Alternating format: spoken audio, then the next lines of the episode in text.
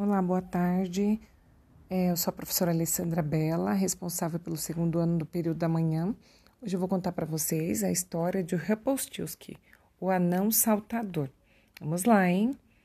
Era uma vez um moleiro que era muito pobre, mas que tinha uma, uma filha muito linda.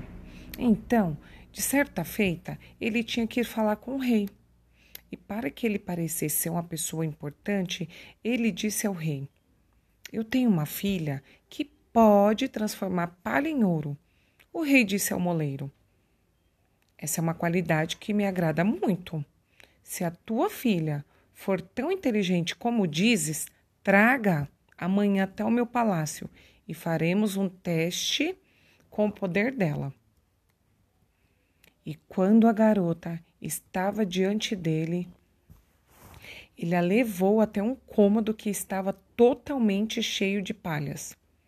Deu a ela uma máquina de fiar e uma bobina e disse: Agora vamos ao trabalho. E se por volta de amanhã de manhã você não tiver transformado essa palha em ouro durante a noite, você deverá morrer. Em seguida, ele mesmo fechou a porta e a deixou sozinha lá dentro. Então a filha do pobre moleiro ficou ali sentada. Durante todo o tempo ela não sabia o que fazer. Ela não tinha nenhuma ideia de como a palha pudesse ser transformada em ouro. E cada vez ela ficava mais desolada ainda, até que enfim ela começou a chorar. Mas de repente a porta se abriu e um pequeno homenzinho entrou e disse: Boa noite, senhorita Miller. Por que você está chorando tanto? Ai de mim, respondeu a garota. Eu tenho de transformar essa palha em ouro e eu não sei como fazer isso. O que você me daria em troca? disse o anão. Se eu fizesse isso por você? O meu colar, disse a garota.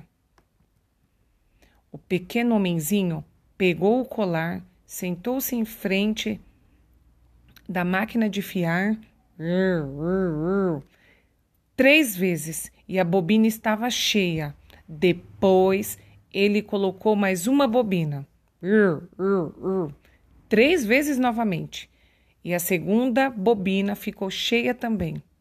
E assim foi indo até o amanhecer, quando toda a palha foi trabalhada e todas as bobinas estavam cheias de ouro. Ao romper do dia, o rei já estava lá, e quando ele viu o ouro, ele ficou muito animado e satisfeito, mas o seu coração ficou ainda mais insaciável. Ele então levou a filha do moleiro para uma outra sala repleta de palhas, e que era muito maior, e mandou que ela passasse na máquina de fiar toda aquela palha numa única noite se ela tivesse algum amor na vida. A garota não sabia o que fazer e começou a chorar quando a porta novamente se abriu e um pequeno homenzinho apareceu e disse: O que você me daria em troca se eu a passasse toda essa palha pela máquina de fiar e a transformasse em ouro para você? Eu te daria o meu anel do dedo, respondeu a garota. O pequeno homem pegou o anel e começou novamente a girar a roda. E, ao amanhecer, ele havia transformado toda a palha em ouro reluzente. O rei regozijou além da, medi da medida diante do que viu, mas ele achava que não tinha ouro suficiente e ele levou a filha do moleiro para uma sala ainda maior, cheia de palhas, e disse: Você deve fiar toda essa palha durante uma noite inteira, e se você conseguir, você será minha esposa. Ainda que ela fosse a filha de um pobre moleiro, pensou ele, jamais encontrarei uma esposa mais rica em todo o mundo. Quando a garota ficou sozinha, o anão apareceu novamente pela terceira vez e disse: O que você me dará em troca se eu fiar toda a palha para você dessa vez também? Não tenho nada que possa lhe dar, respondeu a garota. Então prometa para mim o seu primeiro filho, quando você se tornar rainha. Quem sabe se isso aconteceria um dia, pensou a filha do moleiro. E não sabendo mais o que fazer diante desse sufoco, ela prometeu ao anão o que ele queria. Com isso, ele mais uma vez transformou a palha em ouro. E quando o rei chegou de manhã e encontrou tudo que ele tinha despejado, ela a tomou em casamento e a bela filha do moleiro tornou-se a rainha. Um ano depois, ele teve uma linda criança e nunca mais voltou a pensar no anão, mas subitamente ele entrou em seu quarto e disse: Agora, dê-me o que você prometeu.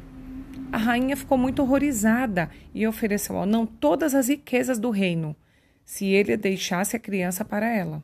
Mas o anão disse: Não, somente aquilo que vive tem mais valor para mim do que todos os tesouros do mundo. Então a rainha começou a chorar muito, de modo que o anão acabou ficando com dó dela. Eu lhe darei o prazo de três dias, disse ele. Se nesse período você descobrir como é o meu nome, então você ficará com a criança. Então a rainha pensou a noite toda em todos os nomes que ela tinha ouvido, e ela enviou um mensageiro para todo o país para perguntar por todos os cantos, por todos os nomes que pudessem existir. Quando o anão voltou no dia seguinte, ela começou com Gaspar, Melchior, Baltazar e disse todos os nomes que ela conhecia, um após o outro, mas todos eles, o pequeno homenzinho dizia: Esse não é o meu nome. No segundo dia, ela mandou perguntar para toda a vizinhança pelos nomes das pessoas que viviam lá. E ela repetia para o anão os nomes mais incomuns e curiosos. Talvez seu nome seja o Hélio, Choquélio o Brucélio. Mas ele sempre respondia: Esse não é o meu nome.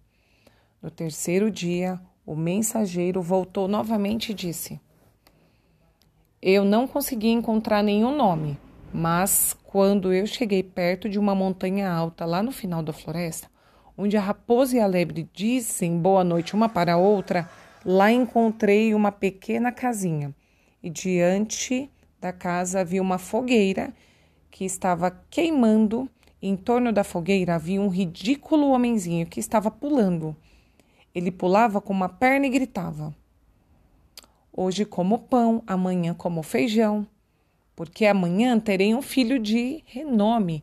Ah, estou tão feliz porque ninguém descobriu que Rumpelstiltskin esse é o meu nome. Você pode imaginar como a rainha ficou feliz quando ela ficou sabendo disso? E quando, pouco depois, o pequeno homenzinho entrou e perguntou: Agora, a senhora rainha, qual é o meu nome? Finalmente ela disse: O seu nome é Conrado? Não. O seu nome é Henrique? Não. Talvez o seu nome seja Rumpelstiltskin? Foi o demônio que lhe contou. Foi ele quem disse o meu nome, gritou o pequeno homem e de raiva ele mergulhou seu pé direito tão fundo na terra que toda a sua perna entrou. E então, cheio de ódio, ele puxou a sua perna esquerda tão forte com ambas as mãos que se dividiu em dois. E esse é o fim da nossa história.